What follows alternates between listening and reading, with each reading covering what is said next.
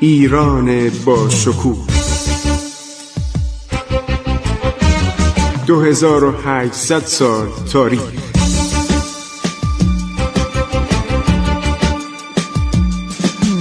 عبور از تاریخ.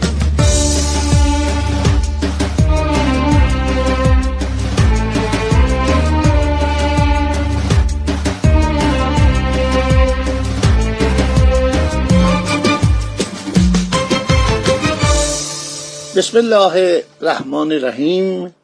شنوندگان عزیز من خسرو معتزد هستم. در برنامه عبور از تاریخ با شما شنوندگان عزیز رادیو جوان صحبت می کنم خب ما وقایع عرض شود که دوران اولیه سلطنت فتلیشا رو گفتیم که فتلیشا به سلطنت می‌رسه. یکی از کسانی که خیلی فتلیشا از او نگران بوده صادقان شقاقیه که چندین بار علیه فتلیشا در آغاز سلطنتش عرض شود که قیام می‌کنه. این می‌گفتن در قتل آقا محمد خانم دست داشته. البته این وقتی فهمید که متوجه شدن او به گونه ای از قاتلین فتلی شاه حمایت می‌کنه. اون قاتلین رو فرستاد به تهران که بعد گفتم که خانواده سلطنتی مادر فتلی و سایر زنان این سه تا قاتل رو قتل عام کردن تیکه تیکه کردن به وضع فجی که در کتابا نوشتن. خب ما خیلی منابع داریم. من بعدا این منابع رو براتون میگم. که چقدر عرض شود که این کسانی که می اومدن به ایران درباره ایران کتاب نوشتن یکی دوتا هم نیست از دوران عرض شود که شاه عباس کبیر به بعد و مخصوصا در دوران نادرشاه و بعد از نادرشاه در دوران کریم خان زند ولی البته دوره صفویه دوره اجتماع انبوه خارجی در ایرانه. خب عرض شود که ما می‌رسیم به دوره قاجاریه. آقای فری سابوف افسر فرانسوی که در سال 1790 خاطراتشو نوشته بدبینانه از ارتش ایران عرض شود انتقاد می‌کنه. میگه این ارتش ایران چندان آمادگی برای جنگ نداره. این مطالبی که نمی نوشتن در اروپا چاپ می‌شد. ما در ایران چاپخانه نداشتیم. یه چاپخانه ارامنه در اصفهان داشتن که انجیل و کتابهای مذهبی چاپ می‌کردن برای خودشون. می‌گویند پتر کبیر وقتی سفرنامه شاردن و تاورنیه رو که در فرانسه چاپ شده بود به نظرش رسید هوس تصرف ایران رو کرد و اینا زندگی شاهان ایران رو میخوندن. زندگی به اصطلاح بزرگان ایران رو میخوندن درباره ایران. کتاب هایی که فرانسوی ها نوشتن آلمان ها نوشتن عرض شود که انگلیسی ها نوشتن و روسا نوشتن اینا خیلی مرتوجه واقع می‌شد. خب فدی سباف یه فرانسوی بوده در مورد ایران و ارتش ایران خیلی مطالب زیادی نوشته. توجه اروپایی به ایران جلب شده بود. هر شود که شما می‌دونید که اروپایی از قرن تقریبا پانزدهم به مشرق زمین روی آوردن به خاطر چی؟ به خاطر مواد غذایی و چاشنی های مثل فلفل مثل گل ختمی مثل هل و مخصوصا فلفل دارچین کاری اینا همه مورد توجه این خارجی ها بود. چون غذا رو خوشمزه می‌کرد. اینا فقط نمک داشتن. و تمام این ادویه‌ای که در دنیا الان هم در غذاها به کار برده میشه اینا از مشرق زمین اومد. من براتون گفتم که مثلا آفونس دالبوکرک می‌گفت قربان به پادشاه پرتغال. من رفتم تا فلانجا گل ختمی پیدا کردم. رفتم فلانجا عرض شود که میخک پیدا کردم. برای فلفل باید برم هندوستان. همه اینا اینا خیلی مهم بود. و من بارها اینا رو براتون گفتم. خب آدم های زیادی در اون موقع به ایران آمدن. اسکات وارینگ یکی از اینها بوده. دکتر اولیویه و برونیر یکی از این افسران فرانسوی. یعنی ظاهرا دانشمند بود ولی این مال دستگاه اطلاعاتی بودن که می اومدن گزارش می‌دادن.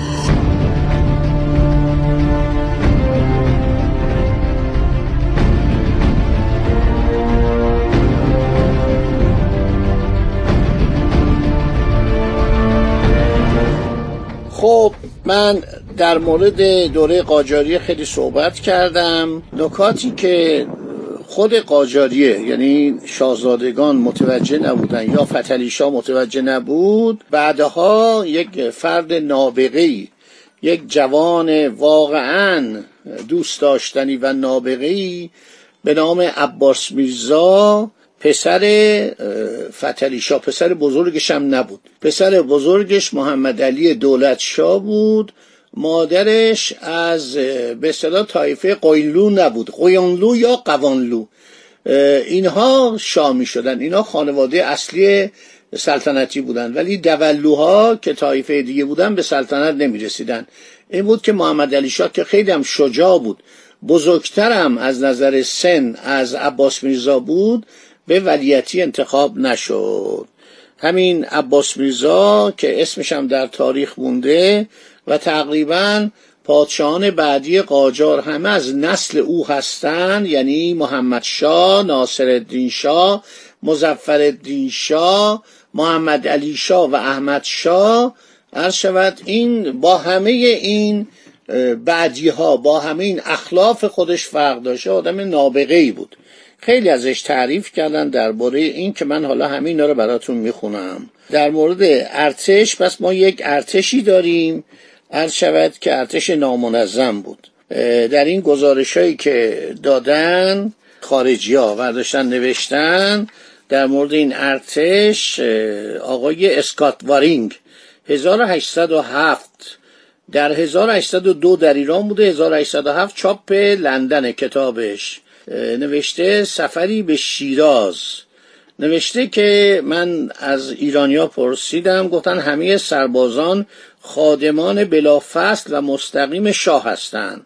برخی از خانها رؤسای قبایل بودند. این قبایل معمولا در خدمت شاه بودند اما رؤسای آنها زمین سالار نبودند زیرا به طور منظم حقوق می گرفتند و با صلاح دید دولت از خدمت مرخص می شدند سربازان معمولا در منطقه‌ای که گرفته شده بود مستقر می شدند اما جهت تضمین فرمانبرداری آنان از شاه یا رئیس قبیله یا پسرش در دربار نگهداری می شدن.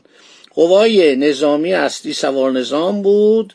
عرض شود که سربازان به خرج شاه ملبس به لباس همینطور صاحب اسب می شدن مسلم می شدن دستمزدی هم که دریافت می‌کردن در پانزده تومان در سال بود.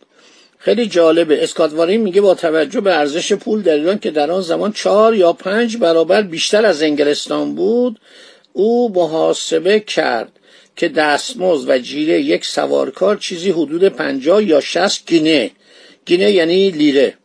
در سال می باشد گفته می‌شد افسران حقوقشان را منظم دریافت می کنند به وی گفته شده بود که سربازان به طور منظم سال یک بار حقوق می‌گیرند. یا بعضی وقتها هر سه ماه یک بار و اینکه آنها هرگز از عقب افتادن حقوقشان به مدت طولانی رنج نمی بردن چرا؟ برای اینکه ایران سرزمین عرض شود که میوه بود سرزمین گوشت بود سرزمین خاربار بود. قحطی هم می‌شد. بعدها بعد از این شکستایی که ما از روسیه خوردیم و از انگلستان ایران کم کم در ایران قحطی پدیدار شد. ما قحطی های بزرگ داشتیم که همه رو بهتون میگم. بعد نوشته که اسکات وارینگ این بستگی به خواست شاه دارد که تعداد قوا چقدر باشد؟ وقتی عدهای از مردم به خدمت شاه در میآیند اسامی آنان اسامی پدرانشان سنشان و غیره در یک فهرست کلی سربازان نوشته می شود اگر یکی از این سربازان فوت کند اطلاعات بلافاصله به صاحب منصبی که فهرست سربازان را نگه میدارد داده می شود سرکرده ای که تعداد کمتری از مردان نسبت به سهمیه که به وی توصیه شده است را نگه دارد با خطر بزرگی مواجه خواهد شد. زیرا اگر عده اصلی را مرخص کند فورا شناسایی خواهد شد.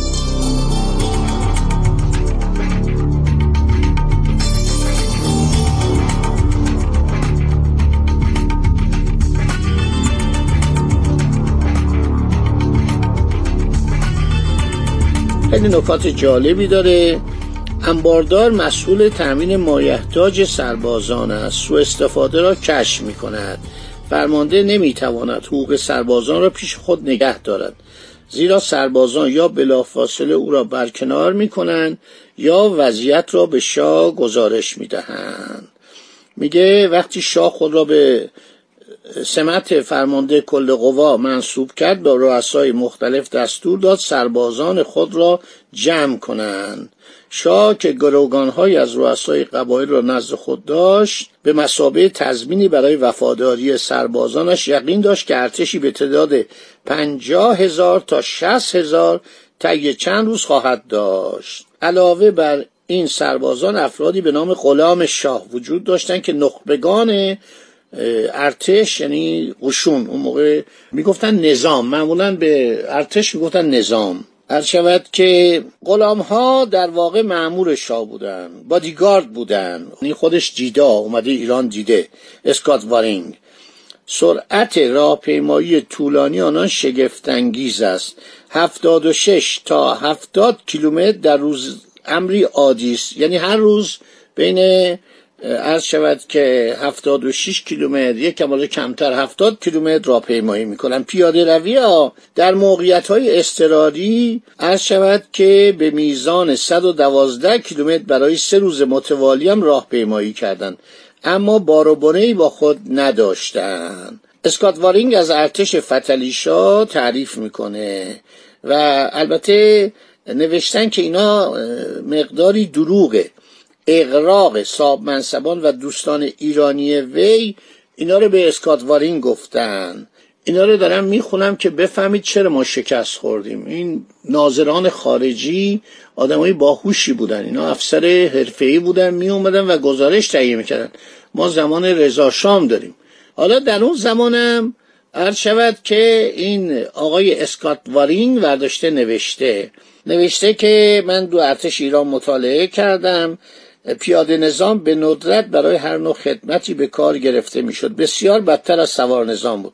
سربازان در امور نظامی کاملا بیمهارت و از ابتدایی ترین مسائل بی اطلاع بودند. پیاده نظام تنها در محاصره ها به کار گرفته می شود کار آنان شلیک یک توپ در ساعت می باشد یک گروه بیلدار بیل همراهشون بود معمولا ارتش را همراهی می کند آنها در طراحی حدود اردوگاه برپایی پستای نگهبانی و اعزام دیدبان از ارتشای اروپا تقلید می‌کنن خدا نگهدار شما تا برنامه آینده.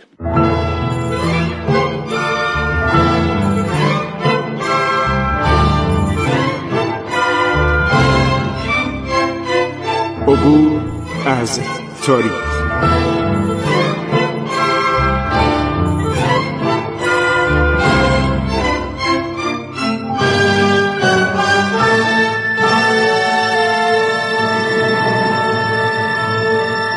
ایران با شکوه. 2800 سال تاریخ.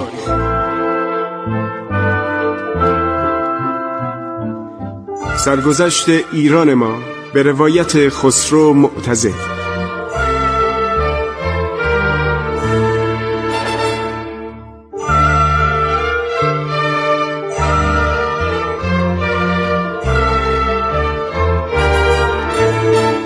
تاریخ با رادیو جوان.